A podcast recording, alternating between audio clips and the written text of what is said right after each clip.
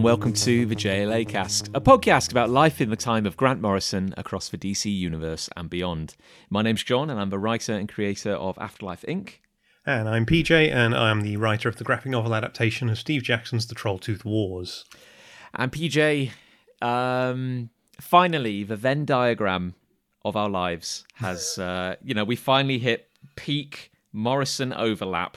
We've got JLA in one hand, Doom Patrol in the other. Uh huh. Smash them together, and you get um, oh, what was it? The Thirteenth Circle by John Byrne. No, uh, you How get dare you? you get issue five of JLA Year One. yeah. God, that's yeah, a you bad do. book. Can I just put it out there? I know, I know, we don't, we never miss an opportunity to slag, slag off John Byrne, but g- g- good grief, that's that's a, an underwhelming, uh, under, underwhelming JLA uh, uh, book. Have I read it? I must have read it.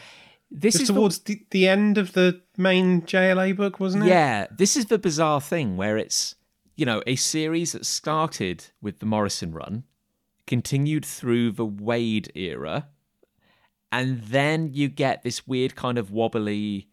It doesn't quite. I don't know. Well, actually, no. Then you get the Joe Kelly stuff. Yeah, and that lasts quite a while, doesn't it? Yeah, and I quite enjoyed that. Yeah. And then definitely in the latter days, where I think, as you said, you can tell the book is on its last legs uh, because they maybe they're running out of ideas and stuff. You get this, you get these weird kind of books that don't quite hit. Like Kurt Busiek comes over for a while after. yeah, to do a sequel to JLA Avengers with the Crime Syndicate, which is weird. it's it is weird and it, it's it's odd actually because being as we are both big fans of the Busiek Perez run on on on uh, on Avengers. Um, I was very excited about that book, particularly Yeah. because it was kind of a sequel to Earth Two as well. Yeah. Um, but it didn't quite do it for me. And then you get this weird, like John Byrne standalone story where the JLA are fighting vampires, but also they're introducing the Doom Patrol, but like it's a version of Doom Patrol we've never met before. Do you know what? I I've read it, but I do not remember it, and that is, you know, one of the worst things you can make. I think is a comic that forgettable. It's very weird. It's powerfully weird, PJ. And I, because because it's not even as if one of DC's soft reboots had happened throughout the No. duration of the JLA run. So the the Doom Patrol make a brief cameo in very very very brief cameo in the Mark Millar, um, Ariel Olivetti. Uh, no, no, no. Oh, what's his name? PJ. Oh, Mark Pajarillo. Yeah, Yes. the um, the best thing Mark Millar's, Millar's ever written. The uh, the Amazo issue. the Amazo story, everyone's favorite uh, Amazo. Uh, the Doom Patrol make a little cameo there, and then like eighty issues later, we're meeting the Doom Patrol for the first time, and it's a completely different team with new characters. That's I don't even remember it as I say, but it sounds like I wouldn't enjoy it. I remember there was because you seem to basically go every storyline would bring in a new creative team for a while on JLA. I remember I think Chuck Austen comes in and does. Do you know what? I actually think I remember quite enjoying his run because I think I was expecting terrible things off the back of his Uncanny X Men run, which was awful.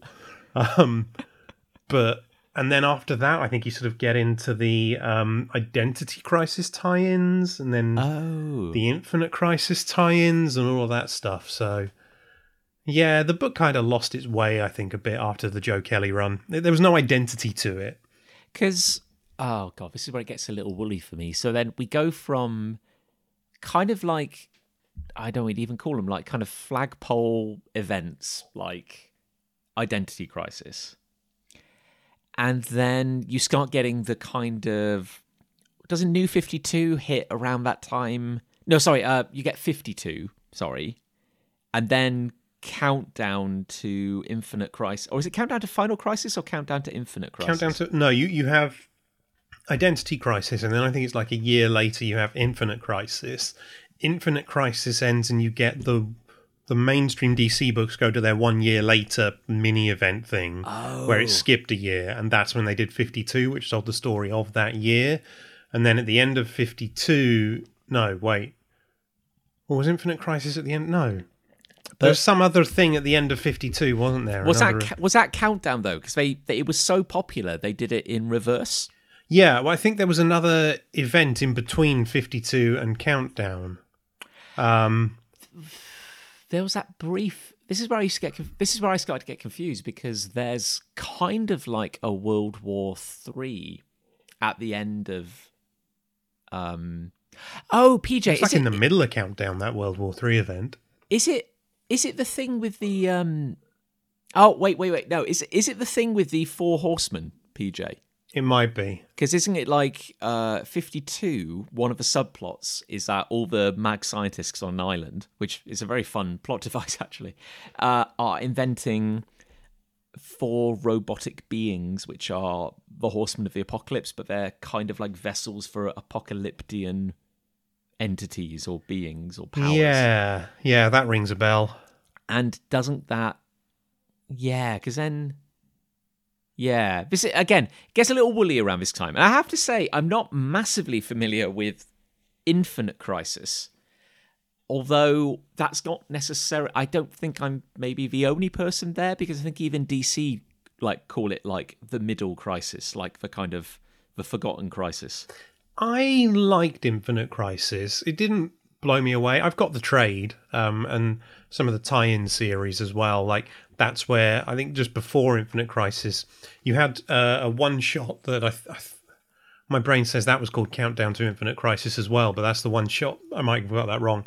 Where Blue Beetle's investigating this string of events, and then he gets murdered by um, Maxwell Lord. I think Yes, at the end of it yeah. and then that led into then like a series of mini series. So you had Villains United, you had the Rann-Thanagar War. Um, what were the other ones? Uh, OMAC, the OMAC, OMAC, project. yes, yeah, yeah. Uh, and and I think there was one other one that I can't remember off the top of my head. But and they all then led into Infinite Crisis itself, which was where basically the the Golden Age Superman and Superboy Prime from who'd been locked away and after Crisis on Infinite Earths had been watching and going, no, everything's too dark. We've got to come back and fix reality. Yeah, and isn't it like it's literally that Superboy Prime is like punching through universes. Yeah, yeah. Yeah. Uh and it is yeah, and I guess cuz it's after like 50 52 deals with it's picking up the pieces from some of those events because I know uh you know 52 which I, I still think is quite an interesting concept. Um even if it did kind of usher in the DC editorial staff's obsession with the number 52 Yeah, well, which is just bizarre. Um, but like, because yeah, because it was meant to be a year without Batman, Superman, or Wonder Woman, yeah. and it and it, it kind of elevated all these C, D, and G list characters. But I know Wonder Woman pops up, makes like a little cameo, kind of out of costume, uh, in the series, and you know she's dealing with the fallout of having murdered Maxwell Lord. Yeah. And isn't I think Clark Kent's in it as well, isn't he? Yes, briefly. He's lost his pa- he he did something which drained his powers for a Yeah. year, which I'm assuming that was something Infinite Crisis related. Yeah. Yeah, it was. And, you know, but we know that when Superman loses his powers, all he needs to do is kickstart them and go electric blue for a bit. Come on. I know he didn't he didn't dig deep inside himself. He probably could have could have done that. Um. I do remember Infinite Crisis has some lovely George Perez covers. Oh yeah. he didn't didn't draw the main series, but did do covers for it that were absolutely. There's one of Superboy and Nightwing that just I, I absolutely love. is ingrained in my memory. Oh no, that is so fitting as well. Hmm. Um, yeah, and then I kind of forgot where we're going with this, but yeah, so so it was kind of like the tail end of the JLA series is definitely like winding down into some of these kind of micro events. Then you get 52, then Countdown to Final Crisis, Final Crisis, and then it's New 52, isn't it? Then we're just full reboot. No, Final No? Crisis because it's, it's after. There's more after Final Crisis, and then you get Flashpoint, which leads to the new Fifty Two. Oh, good grief, you're right. Yeah, and that leads to like weird moments where because it's after it's after 52 that Morrison's Batman run begins because the opening premise is that Batman has had a, a vacation for a year where he's been recharting his original kind of uh, pilgrimage. No, Morrison's run starts before that because Morrison's writing it during Final Crisis because he killed Batman twice in the space of two months in Batman R.I.P. and then in Final Crisis, But, and uh, no one really cared. But doesn't that give you because you've got 52 and then you've got countdown to Final Crisis, which is another year. Yeah, Although I guess 52 is written after the fact, isn't it? It's like what happened after the time jump. So you're Yeah. right. I guess Batman's Morrison's Batman would have started earlier. yeah, but then because because then the fifty-two thing happens after Flashpoint, and like some books, like the Batman books, just sort of carry on as if nothing's happened. Green Lantern did the same. There was a Ah. cliffhanger at the end of Geoff Johns' Green Lantern issue whatever before the 52 and then 52 issue 1 just carries on Ah, as if nothing's is- happened and other I books completely reboot it. This is where I guess if you were willing to look closely enough, maybe some of the issues with New 52 were there from the start. You Yeah. know, like if you're going to reboot, you've got to do it fully. Like I remember um picking up I I DC put out like a weird kind of not quite a graphic novel, but not quite an issue of um Batman Incorporated Mm. which I, I very much enjoyed. There's there's some fun fun stories in that. It's kind of like kind of, it was like kind of 48 pages. It just about had a spine on it, but I think it came with a note, literally like an editorial note at the start of the second story, just saying like this story takes place before, uh, before the new 52, and then during like the kind of reboot of Batman Incorporated, where for some reason it just started numbering again uh, even though it wasn't a reboot. Uh, I've said this before on air. Uh, mid halfway through a story, everyone's costumes change Yeah. because now it's the new Fifty Two. Yeah. It's bizarre. It's really just one of the strangest things.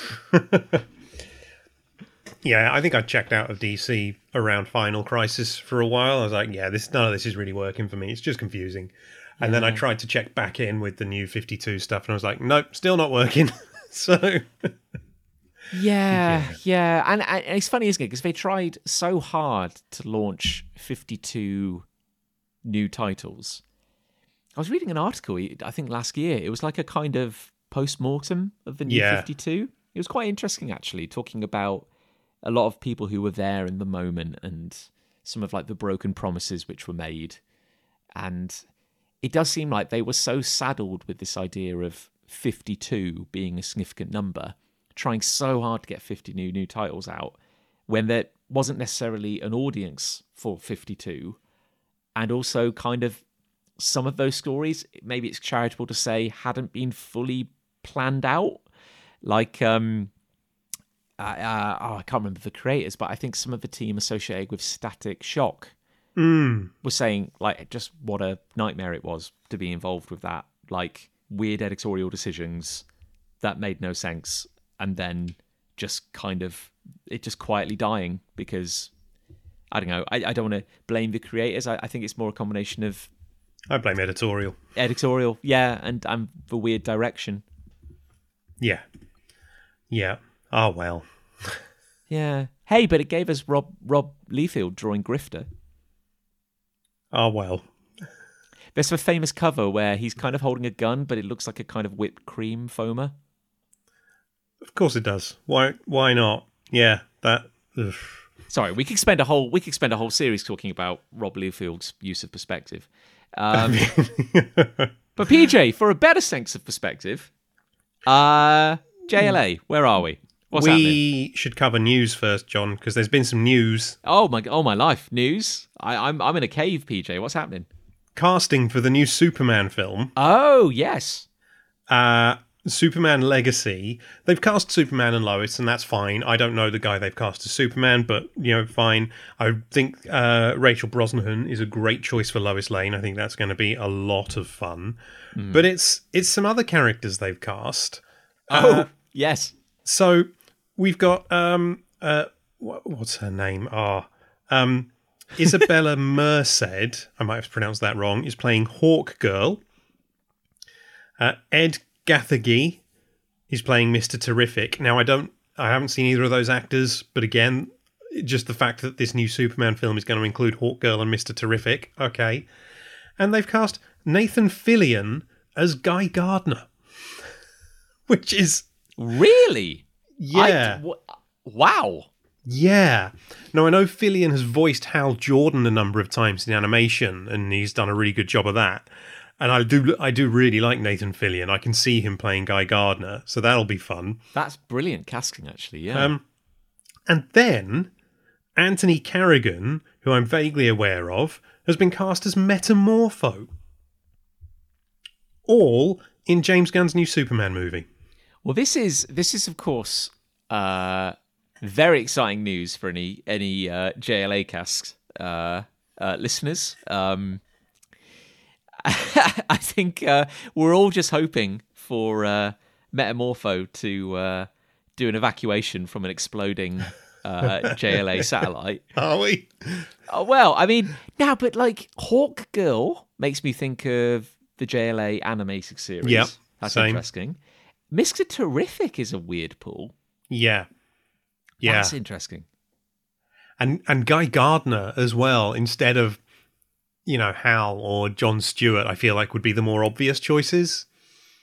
But that's interesting isn't itself, isn't it? Because I'd be I'd be thinking, okay, if I'm if I'm sitting behind, I don't know, the writer's desk on this rebooted, reimagined DC cinematic universe, you're doing a Superman. This is a Superman movie. This is day zero. What do we do? I'd be thinking like, well, do we just go clean? Like, do we just go? Let's just tell a really good Superman story Yeah. with little baggage, just a pure, elegant, comics faithful, hopeful Superman, and leave it at that? Or do we introduce other JLA characters, like kind of seed this new thing? Well, that's do- it. I feel like that's the mistake that Zack Snyder, or one of the many mistakes that Zack Snyder made with his movies, was he did the Superman film, and then the very next film is Batman versus Superman, and he includes Wonder Woman as well, and it's called Dawn of Justice, and it's like you're trying to run before you can walk. You've got to set your universe up properly before you start trying to form your Justice League. Well, you've also got weird things where, like, you look at something like the Black Adam movie, and I know, and I know that's obviously not, you know, not really a benchmark for continuity because it's still, I'm still a little unclear as to how on earth that's supposed to work with things.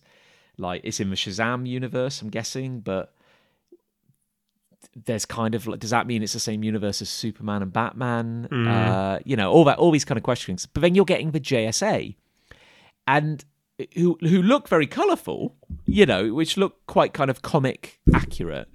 But it, it's this kind of like by by I don't know you scraping for lack of a better word by kind of scraping these characters because they haven't been done yet. You're actually creating more more more issues. Like, isn't it bizarre that we're going to see Guy Gardner before we see Hal Jordan or Yeah. even John Stewart or Kyle? You know, these are these are this is weird. Yeah, and I don't, you know, I, Superman isn't the first film in the new slate of DC movies. Um, I know Blue Beetle's coming out soon. I'm not sure. No one's really sure yet if that's like a holdover from the old old regime and they're just pulling it out, or if that is actually going to be the first film in this new version of DC Universe on on screen. Yeah. But yeah, I uh, I still don't know if even though it feels like James Gunn has a plan, I feel like it might be an overly complicated plan at this point. But you know, we will see.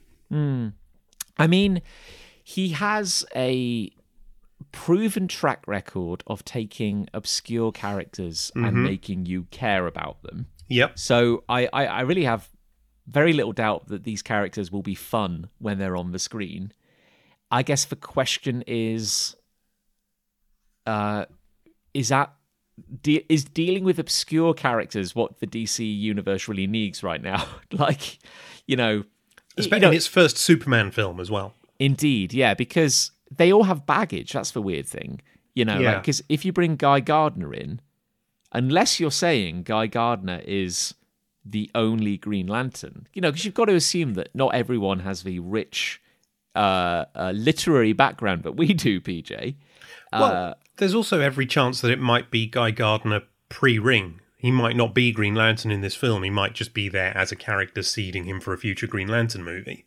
Yeah, but like, with, with all due respect to Nathan Fillion, he's obviously a slightly, um, you know, he's he's he's a little older now than a lot of Yeah. like leading leading characters. So does that lend itself more to a Guy Gardner who is running a bar, you know, because he was Green Lantern or something like that? Uh, you know, that might be a fun way of kind of hinting at Green Lanterns.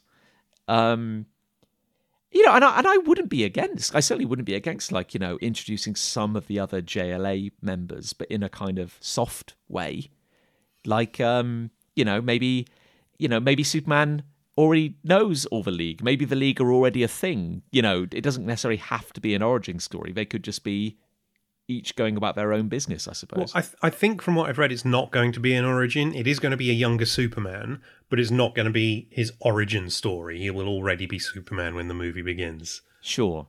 But uh, but well, you know, we will see. I guess I live Yeah. in hope. I know. It'd be, it's just it, it, it'd be odd if like I'm glad it's got an origin story. It'll be weird if we end up in a situation where, say, oh, I don't know, Superman is new to his career and the world is still adapting to Superman being a new hero, but then say Hawkgirl is already an established thing. Yeah. Or um, you know, Mr. Terrific's been a hero for ages. Like I, I still you know, the our current reading material aside, PJ, I still have always preferred the idea that Superman is one of the firsts. That's it. I think you know, even in in post crisis DCU in the comics, it was always like Superman is the one that ushered in the new age of heroics and became the gold standard that everyone sort of tried to live up to. Oh god, I guess like confusingly, we've had a Hawkman, haven't we, in Black Adam? Uh, yeah, but Black Adam is not part of this new DC universe. So you can ignore that Hawkman. Will but will the average cinema going uh, fan make that distinction, PJ? I don't know. So that's a weird. It's a weird collection. I'd be going like, uh, I'd be like, who have we got in the? I'd rather see a Steel, you know, like go from like a, a Superman supporting cast, like Steel would be good. But I, I feel like because so many people have tried to introduce steel in these things, it's hard to do steel without that death of Superman storyline. I think. I think it just makes the most sense that this guy is inspired by Superman, and Superman's death galvanizes him to become a hero. Um, they've done other retellings of it, and none of them just quite work for me as well. I think. Um, what about the Steel movie, PJ, from the nineties? Starring Shaquille O'Neal. Indeed. I think I wa- I remember watching that like years ago before I knew what on earth you know I didn't even know Steel was a DC character. I think it just randomly came up on Channel Five at nine p.m. and I remember watching it and enjoying it fine for what it was. I mean, you know, his name's Steel, but his armor looked like plastic. So, what are you gonna do? Plastic Man, PJ. When are we getting Plastic Man? Well, yeah, that's what everyone wants to know. I mean, I just want, I just want, I think James Gunn, right? Okay, I think James Gunn is the kind of guy who has probably read Morrison's JLA because how could you not, really? uh, and unlike Zack Snyder, who I, I, I think may have been like reading it in a slightly darkened room where none of the text was visible, but just loved I'm all, just all- reading Rock of Ages. In fact, just two chapters of Rock of Ages over Yeah. and over again. Um, I, I, I, I, oh my god, are we going to get Hyperclan, PJ? No, because James Gunn can't name them. So, yeah, but yeah, but nobody can apart from apart from me apparently. and, I, and now actually, I'm not so certain. I think I'm doubting. My, I'm doubting myself. um, but God, wouldn't that be an astounding opening though? yes, it would. Like, I I mean, you wouldn't have to do like all 28 members of the Hyperclan, but like even just something reminiscent of the Hyperclan would be a fantastic kind of introduction. I think you can use a lot worse than the Morrison run as a basis for your introduction to the JLA on on the on screen in your new universe. Oh my god, yeah. I think like you know you'd have to get the they'd have to be adaptations, you know, hmm. loose adaptations. Yeah. But like, God, yeah, it's spectacle. Like have the JLA fight a like a more of an environmental threat like Starro, or a you know like um do something conceptual like something weird like you know reality is breaking. And then it's less let's find something to punch. It's more like how can we use our ingenuity, PJ, and powers in creative ways. Do the Starro storyline and Do the get- Starro get- story. get the guy who's playing Sandman on TV. I know it's Daniel in the comics, but you could just substitute him for Morpheus Oh on God. screen and have the same guy from the show. The uh, and of course James Gunn. He's done Starro. He has done Starro. He has done Starro. I mean, I, I that, and that's a fun movie. That's better than I expected it would be. I still haven't seen it. It's it's worth an evening, I say. I'll Um, watch it at some point. Oh my god. Yeah. I'm just man, just just try and bring some of the color and energy across from the comics. That's all that's all we're asking for really. And speaking of the color and energy of the comics, Uh, uh, uh, this this issue? Is colorful and energetic. Yes, it did. Well, there we go, PJ. No, I was I I, I missed the segue. It was almost so good. Um, uh yeah, so uh as we said right at the start, it is the the the crossover that everyone was was waiting for. Uh it's a weird crossover. I'm surprised it happened, and I'm glad it happened. Uh the JLA are meeting the Doom Patrol. it's it's so weird that they the Doom Patrol are here for a two issue guest appearance. It's probably the biggest guest appearance in JLA year one, and that is just the the Doom Patrol. Who who would have thought it that they would be? I know it's it's it's delightful. Um uh what uh PJ, what is your history with the Doom Patrol? this was my first encounter with them. Um, and I'm going to be honest, I haven't read much, uh, only really guest appearances here and there in other comics or animated shows. Is is my history with the Doom Patrol? Oh, what animated shows? Oh, they they were in Teen Titans because of Beast Boy. Oh, of course, yeah. It's that weird connection, isn't it? That Yeah. Beast Boy was the adoptive child of, I want to say, Rita Farr and Mento, I think so. Yeah. whose real name I can't currently remember. But uh, I have to say, I, I, uh, I'm not massively familiar with the original iteration of Doom Patrol. I want to say that because I'm thinking there was the OG version that came out in the 60s. Then they were kind of out of print for a while. Hmm. Then they reappeared in the eh, uh, 80s after the um, was it the invasion storyline where the Dominion, uh, the Dominion or the Dominaria, there, there's an alien race uh, which detonated a gene bomb Yeah. that created a bunch of new superheroes. So an entirely new team turned up, which had some some of the original members, but also introduced a bunch of new characters. Didn't do massively well, I want to say. Yeah. Isn't that when they introduced Beast Boy? Because Oh. then that was in the early '80s, and then in the mid '80s they moved Beast Boy over to the Titans for um, Wolfman and Perez's New Teen Titans. You know, PJ, that's a very good point. Yes, I'm not. I can't remember because I'm picturing that iteration of the league, and I can't remember Beast Boy, Rita, or Mento being on it. So that's I don't know quite when that fell. Yeah. So, it, um, but then I think Morrison. This is when Morrison and Richard Case came on board, and Morrison, I think. I can't remember who the previous creative team were, but they basically Morrison was like, "Could you arrange for like I don't know, like a load of them to like maybe something like have a big accident or something. Like a story ends with like there's a big explosion, some are hospitalized, some are killed, some just want to retire, and then I'll pick up the pieces from there. And then you get the first Morrison storyline, which is crawling from the wreckage, which is um, a new weird surreal Doom Patrol, which um, I absolutely adore. It's one of my favorite series. I should read it someday. I really should. it's a lot of fun. It's a lot of fun. It's um, it's the series that kind of gave us weird Morrison.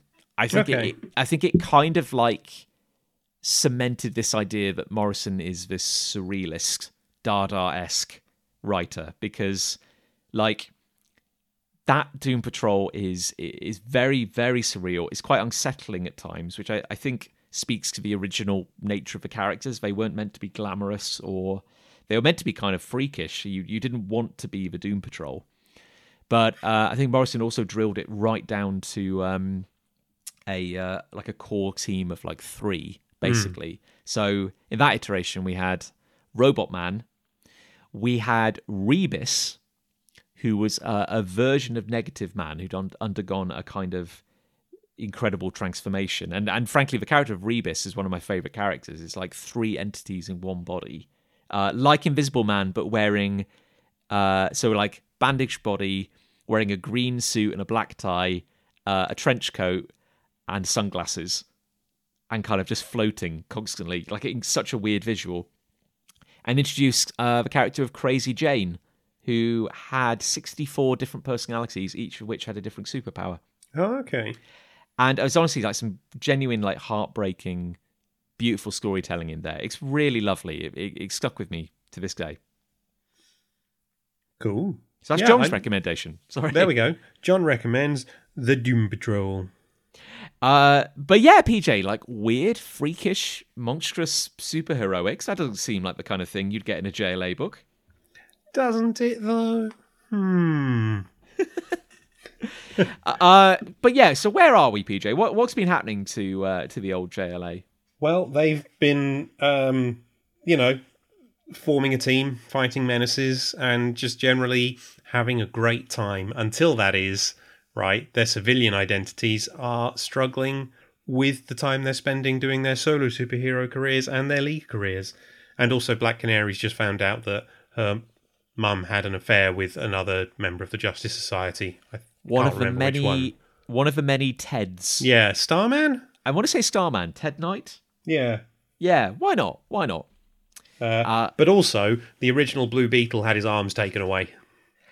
Yes. Can you remember the original Blue Beetle's name, PJ? Dan Garrett. Wow. Good grief. Why did I, I? I'm sorry, PJ. I shouldn't have insulted you. Of course you knew. Um, yeah, uh, Locus, the bizarre group of uh, geneticists and uh, random future scientists, uh, seem to have developed a device which can steal limbs from people and attach them to kind of purple goo monsters, basically. Yeah. Uh, and they've allied themselves with the Brotherhood of Evil. Ooh. Not the Brotherhood of Evil Mutants, but the Brotherhood. No, they're Evil. different. Yeah, this is one of those weird coincidences, like um, um, there being two cartoon characters called Dennis the Menace, like a UK one and an American one, which Yeah. seem to have just independently arisen around the same time. Yeah. Um, yeah, the X Men, uh, kind of outcasts, hated by society, led by a man in a wheelchair. The Doom Patrol, uh, a group of freakish outcasts led by a man in a wheelchair. Um, all evidence would seem to suggest that one was not copying the other. They just kind of appeared around the same time. Yeah. Yeah. Just one of those weird things, like a Bug's Life and Ants as well. No, I think there may have been there may have been some industrial sabotage going on with uh, Ants and Bugs Life. what about uh, Deep Impact and Armageddon? Can I use that one? Um, yeah, why not? Yeah. uh, but yeah, so um, you know, the the JLA they've got their own problems, you know, and uh, but then Locus are up to something, and I wonder if um, that's going to be relevant pretty soon. nah, probably not. But yeah, so it's month, it's May, PJ. Yes. So it is in- May. in- it's May 1998. Uh, although I suppose it's actually 1980 something. 1980. uh, but I, I want to just while we're before we start properly, we're on the cover and it's the Doom Patrol fighting the JLA, which is very cool. Uh, but I just want to. There's a couple of these characters in DC canon who are women whose power is growing and changing size, and they thought the best costume to put them in was miniskirts. Yes, indeed. Probably a, a, a creative challenge for the art team that of their own making. Um, yeah. And it because you got Elastigirl, I want to say Giganta, DC villain with similar powers, had that as well. And it's just like, why? That's a terrible idea. But anyway, I've I've said that now. It's out. Yeah, my one, uh, the one, the one kind of gap in my Doom Patrol weakness is that I, I literally have no knowledge, real knowledge of the character of of, of Rita Elastigirl because um, she's um, dead as of the Doom Patrol run that I I read. Although, given that there's been like 14 reboots since then, I have no idea what the current situation is. I'm sure she's fine. Probably okay. Yeah. I'm just sad we don't have Crazy Jane because you know she was great, basically. I'm very sorry. Uh, but yeah, PJ. So, um, hey, we opened in Manchester. You know, Yep. Nice little UK UK touch there. Manchester, Alabama, Jon. Oh, it's the it's the other Manchester. Yeah. Sorry, and folks. We've just got people reading newspapers and magazines about the JLA talking about how great they are. Hey, not just any PJ. They're reading uh, the Daily Planet And news time. and News Time, which is a great a great name for a magazine. I love that. Uh, but yeah, everyone is super excited, and you know what? It's believable. Like the JLA, they're kind of getting a bit of name, bit of a name for themselves as celebrities, and uh, it's it's it's the only thing that anyone's talking about. Yeah, because you've got one guy saying that Green Lantern stopped an earthquake, they met the president, Flash and Aquaman fought a whole invasion of space creatures. I'm wondering if those are actual 60s JLA adventures that they're just oblique references to there. Oh yeah, I wouldn't be surprised. Like how last issue happened at the end of the just after the Starro fight. The one failing of this story is that we never saw Starro. Other than a little picture in a newspaper. A little picture, but but yeah, like you know, we we could have had six six issues of pure Starro It's, energy. it's what just stops this series being great for me, pushes it from good into great is the It's- lack it's of Starro. never- But that's true of so many comics. it's never going to get the PJ kind of platinum seal of approval, basically. Yeah, like, you know, so many comics could benefit from Starro. Dark Knight Returns, it's good, but where's my Starro? Where's Mouse? No, that's. uh, yeah.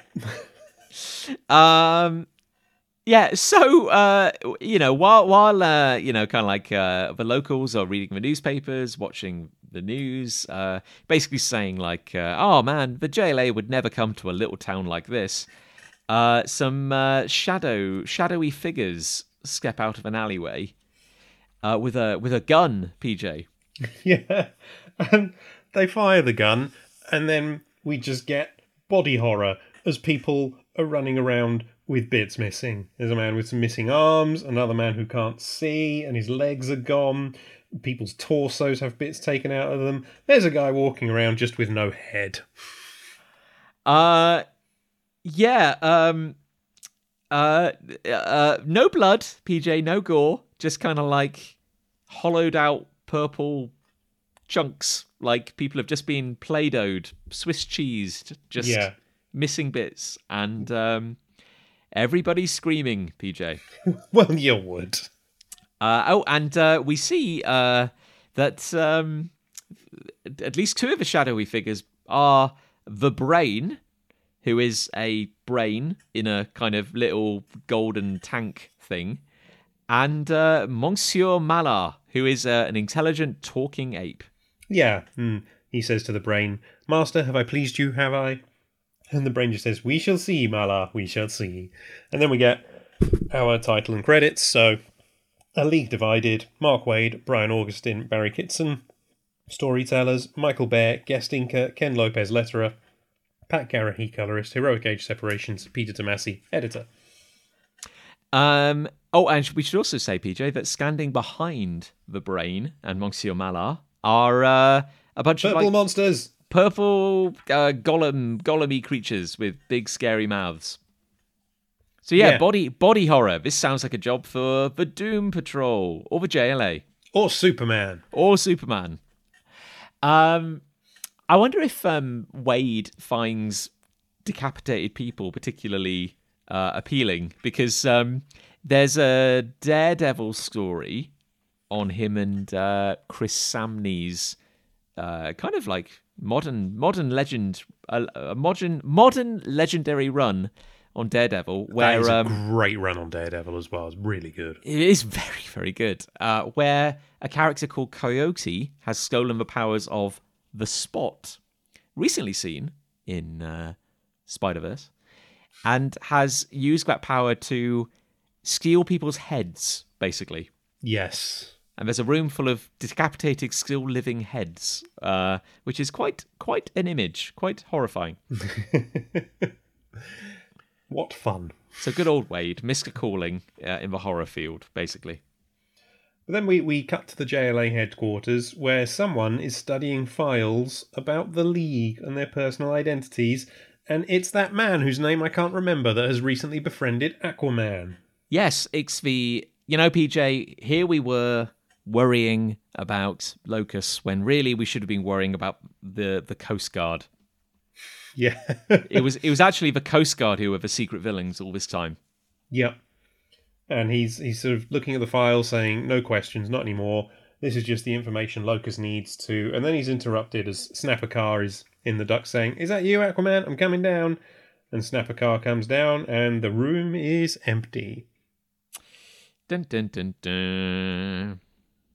But we also get to see the uh, JLA kind of table, you know, the big meeting table, which is fun, with the official JLA logo on it, which is nice. The same logo shared by uh, the Morrison run. Yep. And uh, we also see Black Canary's uh, symbol on the back of her chair, Yep. which is a lot like the Blackhawks. It is a lot like the Black Hawk symbol. So just just putting that out there. uh, but anyway, PJ, there's no time no time to be hanging around. Uh, there's there's a flood, PJ, and the JLA are intervening. Yeah, Green Lantern and Aquaman are here, and uh, Lantern's trying to put a dam in place to stop the flood, and Aquaman's diving down to rescue people in the trailer park where they are, who are stuck underwater, and Green Arrow is also there helping out. Uh, yeah, well, well, PJ, he's he's actually saving a good number of people with a trick arrow. Yeah, he, he fires a line so I can grab onto it, and they're like, "I didn't know you were a member of the league," and he says, "No, I'm just slumming it. Now reach out." I do like the idea of Green Arrow having uh, an anti-drowning arrow, which is actually like an arrow with a balloon on the end. So he'll shoot you, and then you you you're in pain, but you're floating. Yeah, well, that's the main thing. But you are attracting sharks now because you're bleeding out. Um, but yeah, um, but of course Aquaman is in his element, basically. Yeah, Uh, someone says, You're in the JLA, right? And he says, Apparently. But then he's, he swims down to a trapped car and just starts wondering why is he in the JLA? I don't, he doesn't have superpowers. Does he fit in? Yeah, because again, by as he has repeatedly said, he's not superpowered by his standards. He's like, no, uh, this is just me. Basically, I've always been this way. And uh, he's like, you know, there's a lot of good times to be found under the ocean. Like, why am I wasting? Why am I wasting time on the land? Basically. Yeah. Yeah, and then he finishes rescuing people, pops up to the surface and says, It's all clear down below. How can I help up here? And Green Lantern says, It's fine. I've got it under control. And um, yeah, once again, kind of uh, Hal kind of hogging the limelight, limelight basically. And admittedly, you know, the ring will be very useful in this situation. Yep. And um, but Green Arrow, who again, he's not really a joiner. He's happy to just be on the periphery, but um, he's commiserating with Aquaman and saying like, "Oh, don't worry about him. He's just being a glory hound." I do like that he says, Relax, Gil. Can I call you Gil? And Aquaman says, Can I stop you? And um, yeah, and uh, Aquaman is still salty about uh, Green Lantern kind of dismissing him. Um, but yeah, it looks like there'll be plenty of work to keep them all busy. PJ. Yeah, they've got to do the cleanup work, and Aquaman's like, "You could just do it all, Green Lantern." And Lantern's like, "No, this is a job for all of us." There's But no hey, glory in this. they they wish the Flash was there, but uh, Barry is uh, busy doing work. PJ. In fact, he's working so hard uh, that his uh, his in tray is uh, rapidly diminishing while his out tray is filling. Like he's he's a blur of activity. Yeah, but then his boss walks in and says, "Why is your desk always so clean?" And Barry says, "Well, I've been working." And he says, "When? You're always late, and you leave whenever you want. You know what? What else are you doing?" And Barry's all like, "Uh, uh, uh."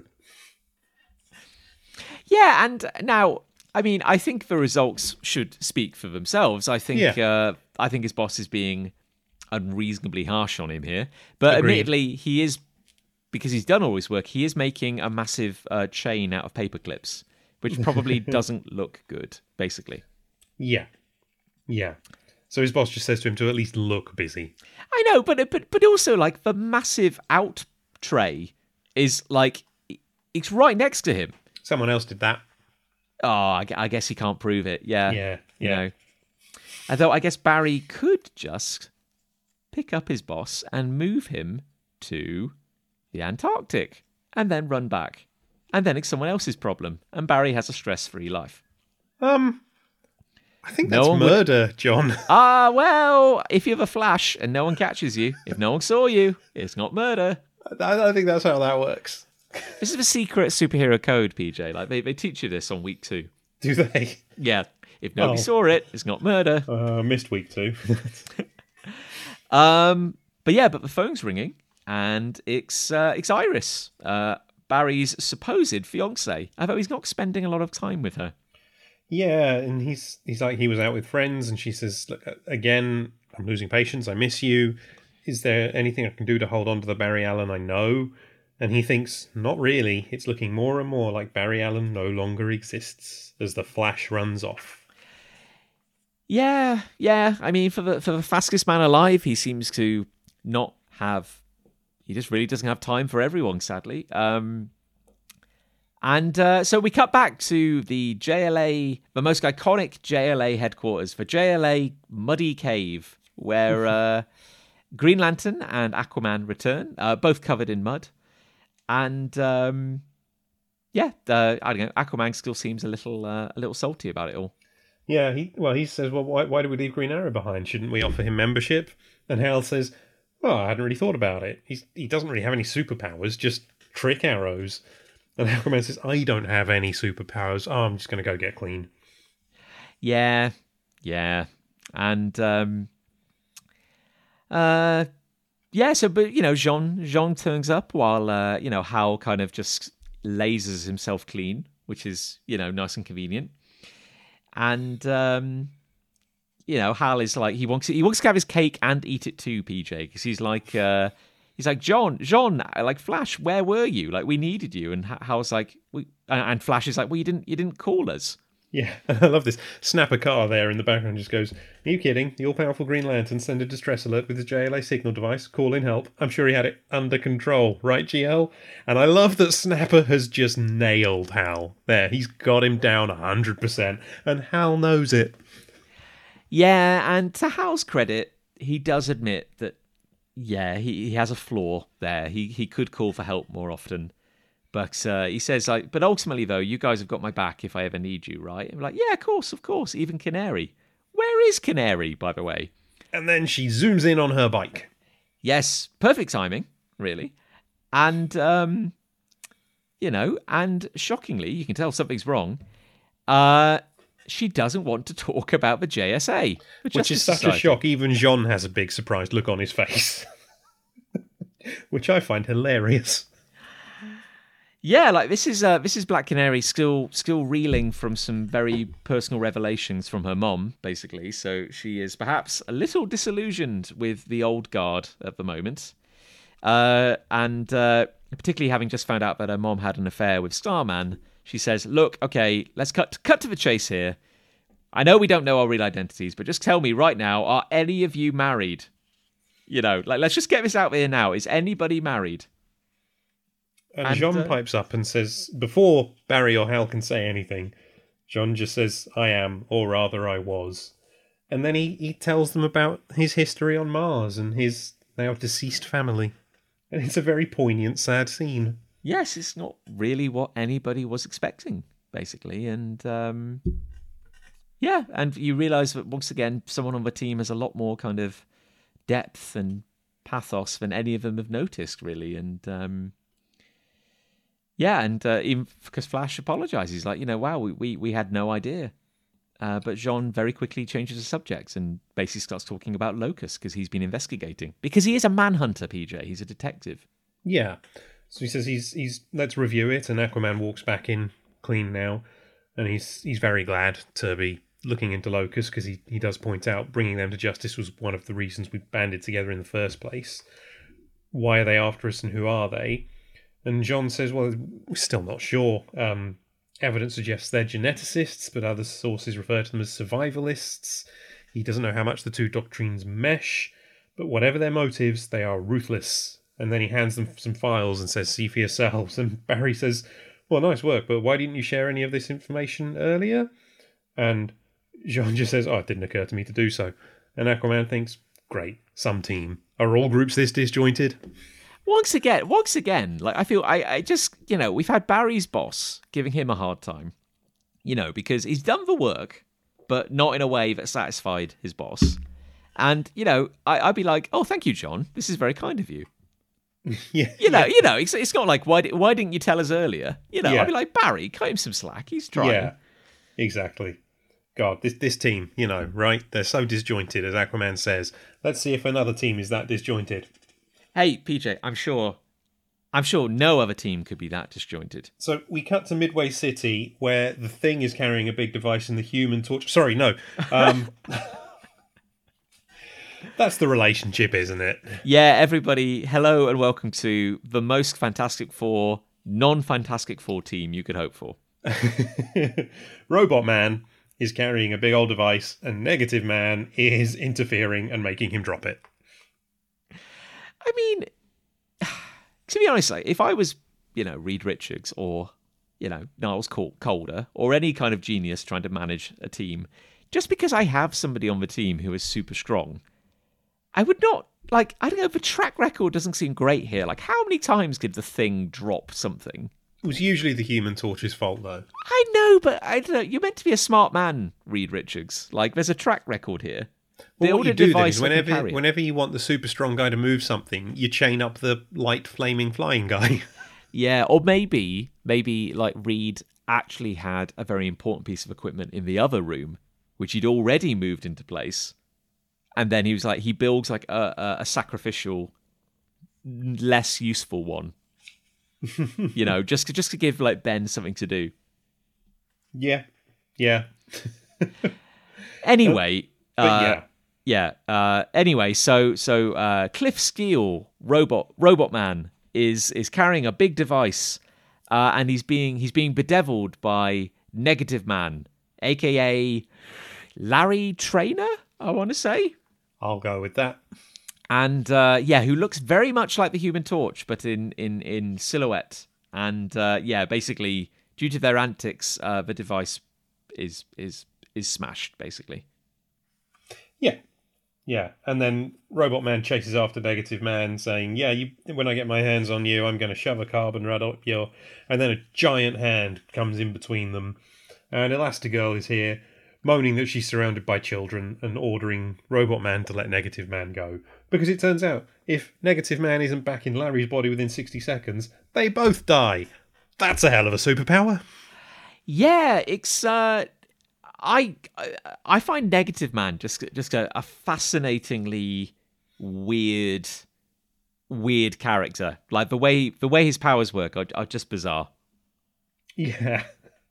And again, again, another recommendation. If you want to read the uh, the Morrison Richard Case run on Doom Patrol, uh, they take the negative spirit, which is the entity, if you will, inhabiting Larry, to a whole other level in hmm. that yeah, very interesting. But, but Elastigirl's now got Larry and Cliff in her hands, and they're arguing with each other. And yeah, then Niles rolls in in his wheelchair and is like, "Stop it! We've got a mission." Oh, I should just say quickly, there is a there was a I want to say like early two thousands maybe reboot of the Doom Patrol, which was it was not like a not like a reboot reboot. It was more like a completely different team, but with Robot Man as a mentor. And that had a new negative man on the team whose power was he could see briefly into the future. Oh. And that's why he was negative all the time. Because he saw he saw the bad things that were about to happen. Oh, that's a shame. There you go. That's fun. Hmm? Uh, but yeah, sorry. So yeah, it's uh, Professor X. I mean, Niles Caulder, the chief, and uh, this looks like a job for the Doom Patrol, PJ. Yeah, they found out that the Brotherhood of Evil has attacked Manchester. They're stealing bits and pieces of human victims and grafting the body parts onto big purple Frankenstein things. And uh, apparently, this is our chance to defeat the Brotherhood once and for all. And I would say, like, kudos to Niles Caulder for basically hitting the nail on the head, like, you know, right out of the gate. He's like, oh, yeah, no, it's, it's not like something weird is happening in Manchester. It's basically like, oh, no, it's the Brotherhood of Evil you know, and they're grafting body parts onto people. So it's yeah, a very is... a very silver age scene. This like even the dialogue like. This is our chance to defeat the Brotherhood once and for all. I'll be monitoring your progress through Cliff's chest camera. Go! And Robot Man responds, We're gone, Daddy O. Colour us vermoosed. Come on, gang, let's go whistle some Dixie. Yes, it is. It is. Um. Uh. It is not uh, naturalistic dialogue, PJ. I believe. I believe they're going for a thing here. It does yes. seem very retro.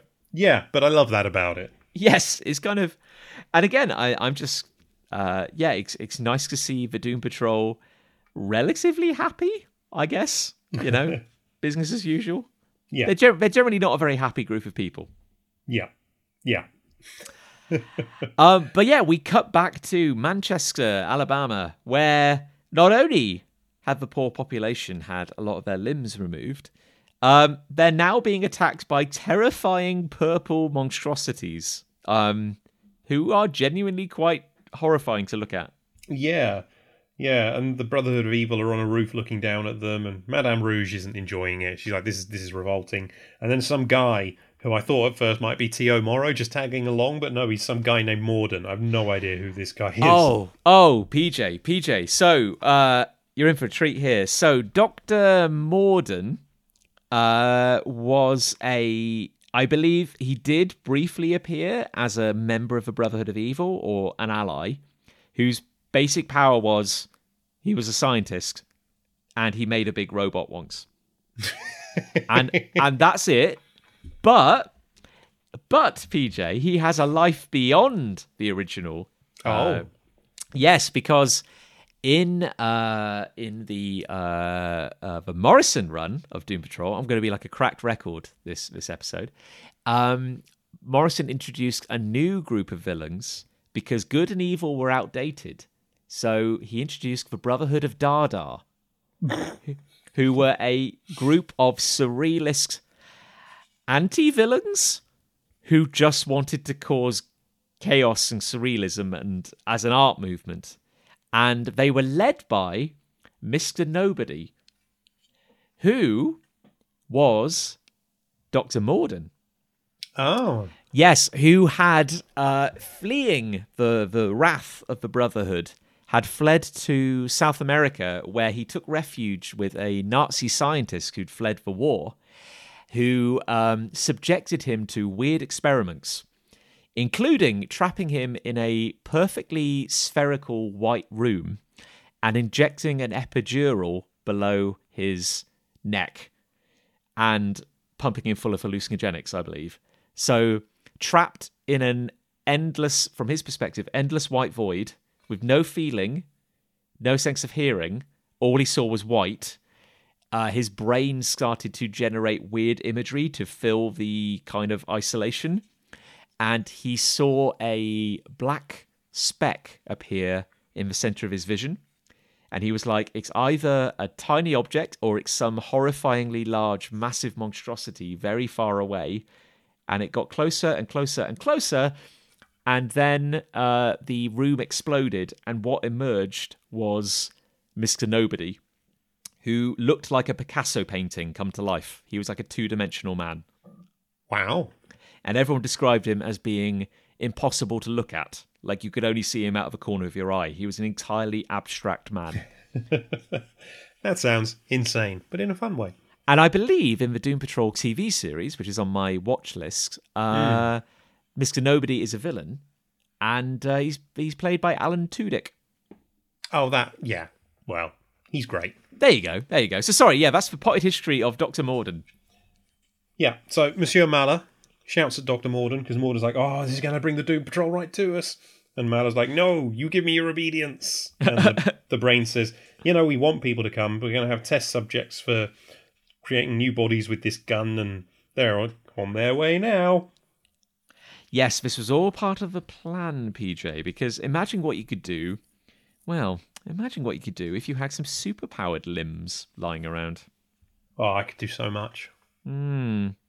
Hmm. Interesting.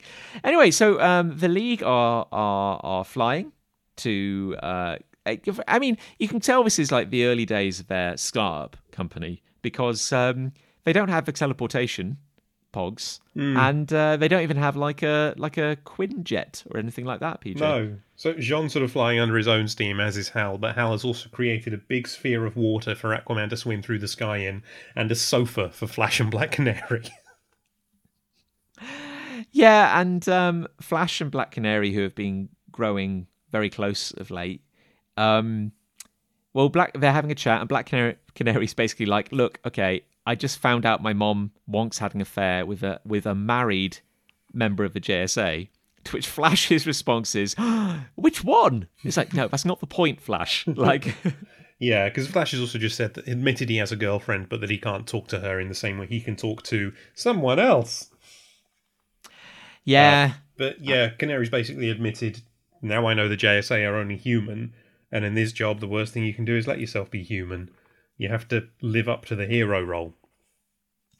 Yes, and uh, we're also getting a bit of theming coming in through the dialogue, PJ, because um, Black Canary points out, you know, they're not freaks. You know, we weren't born different, um, but you know, they became they became different the moment they stepped into the hero role. So, Yep.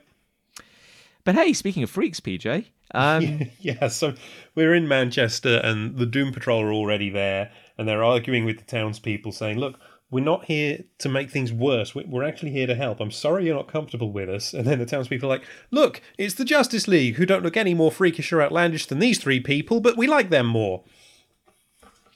yeah, and um, you know, uh, what you know, the, the Doom Patrol are a bit like, uh, oh man, but um, you know, to to their credit, the JLA do come over and, and introduce themselves. So you know, everybody everybody kind of like shakes hands and you know says, well, looks like it's going to be a team up. I love that they go straight to that. Like, there's no there's no skipping around, basically. Yeah.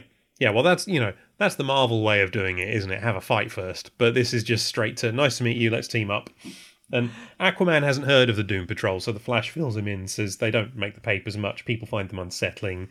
They're all accident victims, survivors bound by tragedy. And then just gives a roll call of Robot Man, Elastigirl, and uh, Negative Man's powers and, and abilities and potted history.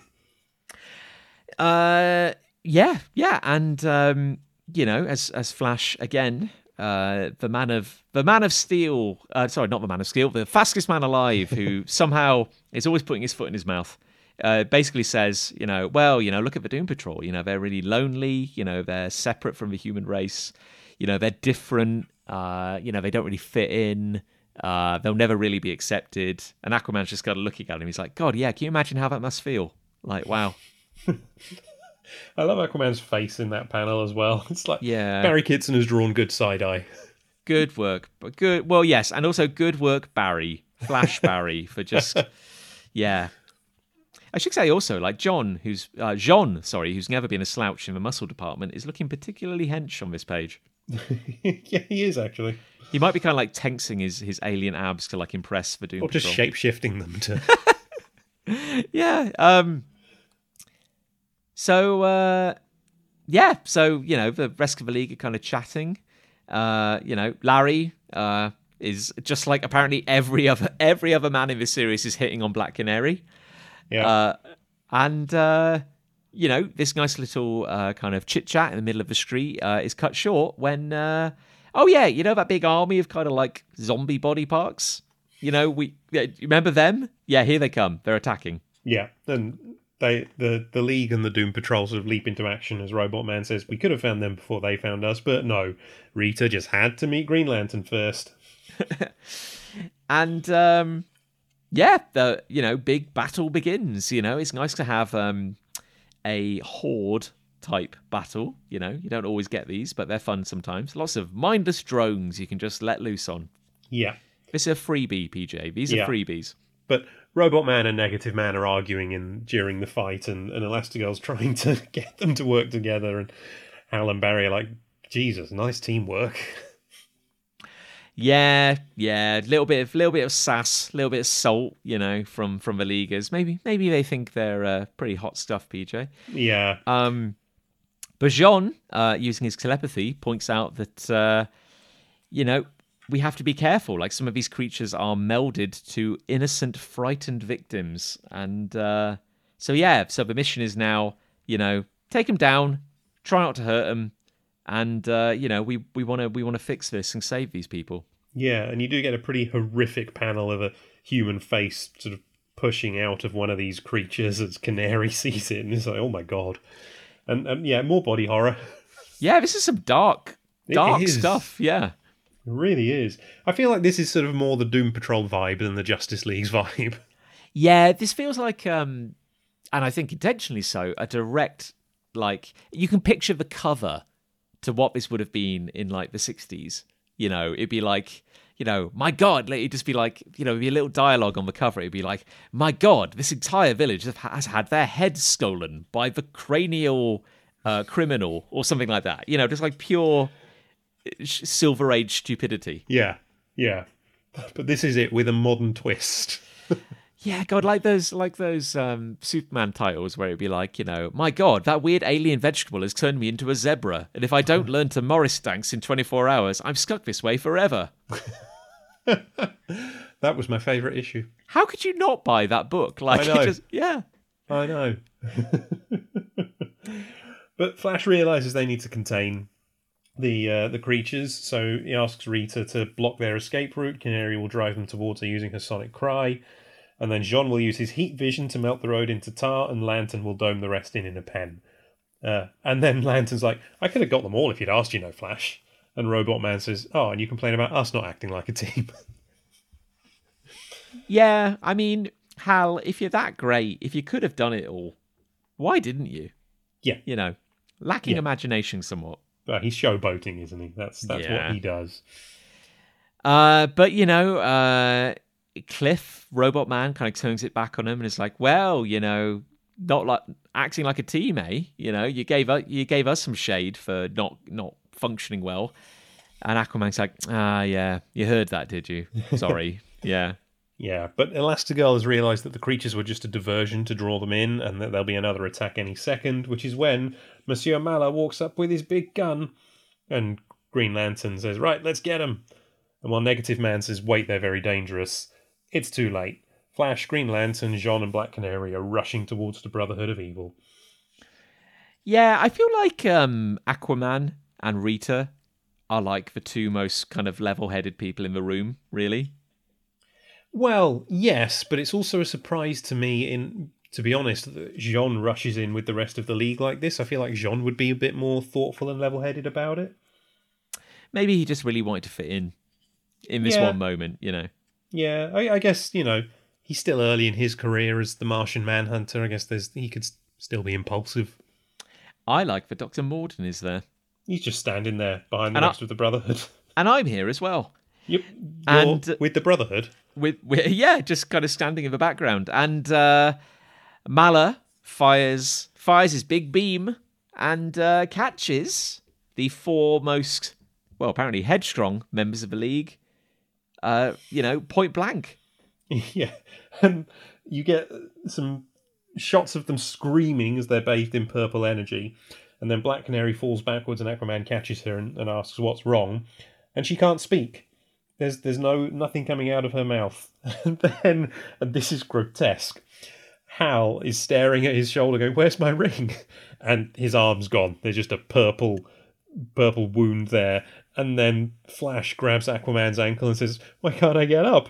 And he's there's nothing from the waist down. It's horrific. Yeah, and uh, J'onn's eyes have been taken, so he's blind. Um, I kind of feel, I, I think like uh, Hal in particular got a rough deal here because he could have just taken the ring off. Yeah, no, I had to Yeah. take Hal's whole arm. Didn't have to take my whole limb, basically. And then from off panel, there's a shout of missing something heroes. An arm here, a voice box there. Well, rest assured, they'll be put to good use. And the brain now has a body made up of purple goop, J'onn's eyes, Hal's arm, Barry's legs, and Dinah's voice box. This uh, uh this panel, yeah, this image, uh, oddly enough, is the image they use in the DC Encyclopedia entry for the brain. Really? Yeah, oddly enough, yeah, and it always confused me because I'm like, what's going on? What the hell is going on here? Yeah, surely they would. I'm surprised they didn't use one of just like the the classic evil jar. But I know, I know, it's it's such a great look. Uh, but hey, it's it's a striking visual. This creature is is is unsettling. It's, it's one of the images that really just stuck in my head from the very first time I read this book, and it just lived there ever since. It's one of the most, I think, most striking and defining images from this this whole run of issues for me. I, and again, like kind of not what you'd expect from this series. Like it's a real uh it's a real heel turn. It's yeah, it's such a bizarre twist for this for this for a JLA book to have something so grotesque happening like that to to the league. It's it's great. I love it. You, you know, it, it it only really just hit me, but um, obviously, uh, you know, the brain has has composed uh, uh, built a body for himself, which uh, you know combines all the powers of the league. Uh, you know, including um, Black Canary's sonic scream. But does it also mean that uh, this body has her voice as well? I Which I would be fun.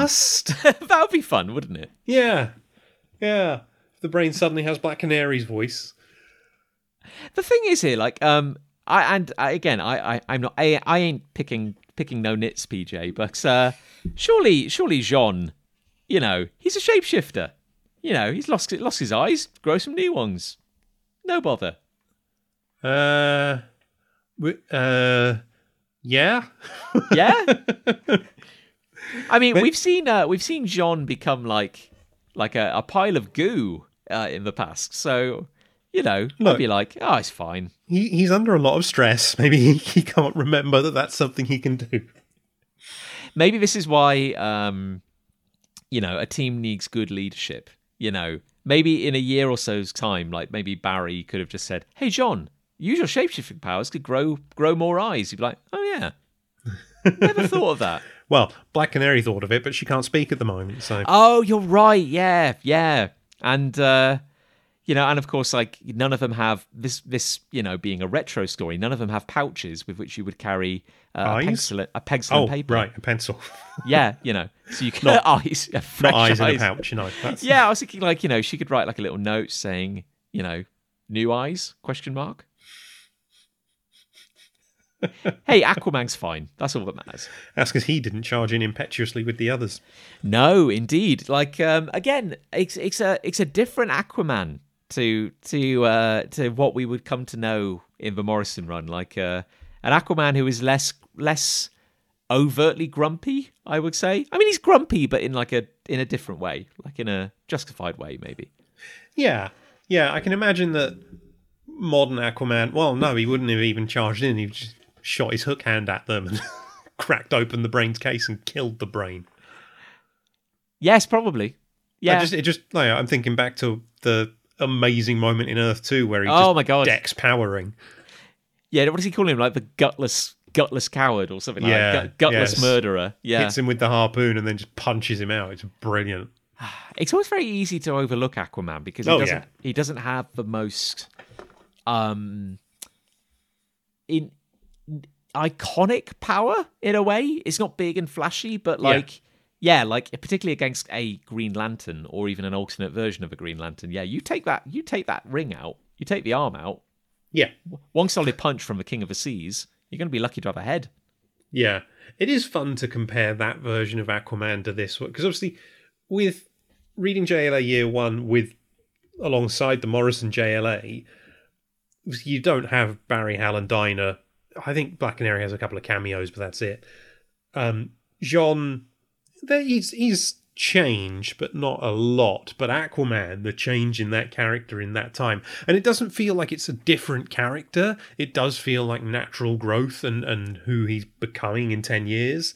I Uh, can but believe obviously the character who changes the most between books.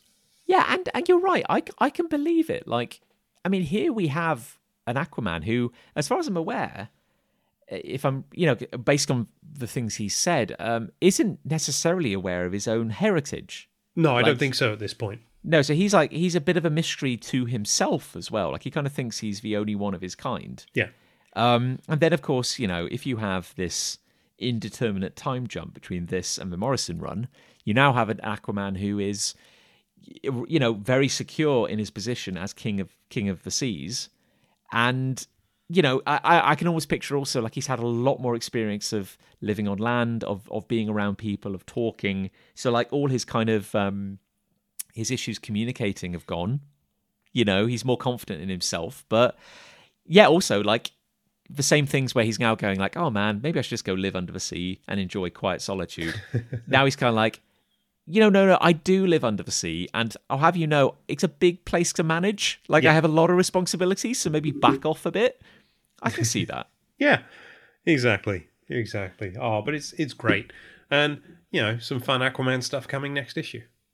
Indeed, and uh, yeah, it's it's it's uh, it's a, it's a guest story, but um, as is beginning to be evident, uh, it's also a nice little opportunity to um, showcase some personalities. Like Aquaman's going to get a bit of a moment, and um, I think we're going to learn a thing or two about our our regular cast of characters. PJ. Yeah, I think we are, and you know, I think it makes sense that Aquaman is the one who would sort of feel most closely connected to the Doom Patrol. Yeah, and you know what? That's a that's a smart that's a smart comparison, PJ. That's what a smart creative team does. They go, who's going who's going to connect here? Who's going to start to wonder if they're on the wrong team? Is it the Flash? It could be the Flash. Yeah, he's having a real hard time at work, PJ. He's too efficient. This is a fun story. I enjoyed is. this. It is, yeah. And as it, as I say, it was my introduction to the Doom Patrol, and so I, I really enjoyed it on that level and enjoyed meeting those characters. Yeah, it's it's it's it's really it's really strange that what is essentially a two I don't know, maybe three part, depending on how you spin it, crossover should feel should be kind of like a kind of I don't know, like a side story. Like Yeah. a like a weird little diversion, but it's actually quite integral to um to to the character development. And I, I find it interesting that, you know, the team decided to spend so much time focusing on a Doom Patrol story. I'm glad they did. Yeah, because it's like we've got the Doom Patrol for two issues. The issue after that, Superman's going to pop up, but just for a one part story. And you'd think of, you know, between Superman and the Doom Patrol, who do you think would have the bigger appearance in this book? You'd think it would be Superman going in. He's on the back cover, you know. I, I, I yes, indeed, yeah, and I mean, like, I don't know. And if you were going to pull upon another um, DC superhero team, you know, to make a cameo, I'd be like, I don't know, the JSA or I don't know, the Teen Titans or or, or, or something like uh, the Doom hmm. Patrol is not where your brain goes automatically.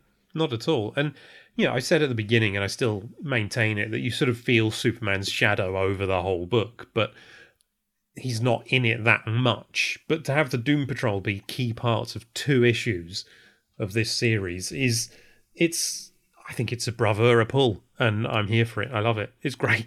Yeah, and I, I agree wholeheartedly, and it, and it's it's it's not the kind of thing that arises by accident. I think this this only came about because the creative team had a had a big affinity for these characters. You know, I think they, they had an affinity and they can use the Doom Patrol to say something about the JLA and what the JLA was at this early stage of their careers as well. yeah, like it's it's the it's the dark it's the dark mirror of the JLA, isn't Yeah. it? It's it's the Avengers and the X Men. It's you know the beloved team and the hated team. Yeah. Um, and yeah, it's very interesting. It's uh, yeah. and it's just fun. Like I think I think everybody's having fun here. Yep, I agree. Yeah, definitely. And uh, um, again, I, I don't want to keep harping on about the Morrison run, but uh, but yeah, like uh, Monsieur Mallah and the Brain, uh, name a more iconic duo. I don't think it can be done. Uh, no, I got nothing. Simon and Garfunkel? No, they're iconic. And uh, there's also a fantastic standalone story in the Morrison Doom Patrol that really explores the relationship between Monsieur Mallah and the Brain. And it is a masterpiece. It is very, very funny and also weirdly heartwarming at the same time. So I would recommend that as well. I am definitely going to have to read Morrison's Doom Patrol.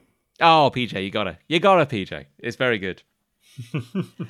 But also, we oh, get a little Green Arrow appearance as well, which is always fun. Yes. I mean, you talk about a hero who's kind of haunting this book. I mean, yeah, he's he's he's always in the background, isn't he? Yeah, he's got a few, and I don't think he has a major guest shot, but he has a few cameos here and there just to remind us that he's around.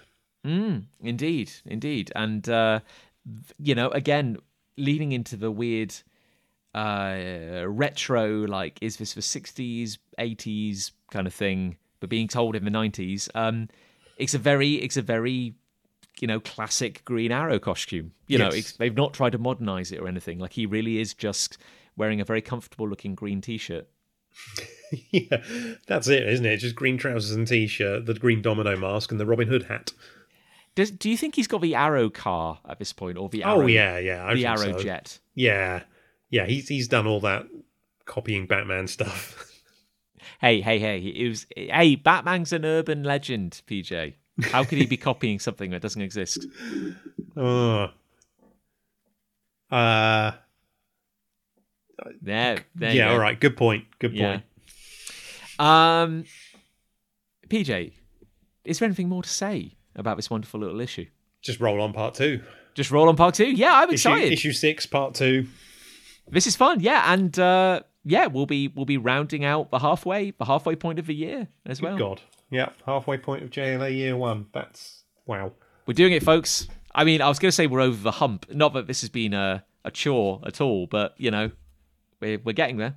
I am so relieved that JLA Year One has held up because I've I've loved revisiting it, and there was a part of me because I hadn't read it for a while that was a little bit worried that it wouldn't hold up as well as I remembered, but it really is. I'm I'm loving revisiting this book. Yeah, no, I agree. It's it's it's uh, well again, and discovering this book for me, and it's a lot of fun.